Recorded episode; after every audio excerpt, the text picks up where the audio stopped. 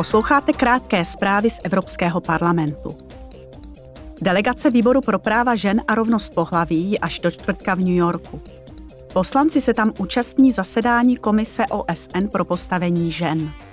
To se soustředí na inovace a technologickou změnu a vzdělávání v digitálním věku. Poslanci se poté přesunou do Washingtonu, kde se setkají se zástupci občanské společnosti, vlády a kongresu. Diskutovat se bude o odmítavých reakcích namířených proti právům žen v USA a v Evropě. Delegace Výboru pro občanské svobody je až do zítřka v Aténách. Její členové tam posuzují situaci v oblasti právního státu, boj proti korupci a svobodu sdělovacích prostředků. Poslanci se také setkají se zástupci řecké vlády, soudní moci a spravodajské služby. Navštíví společnosti, které se podílejí na vývoji špionážního softwaru.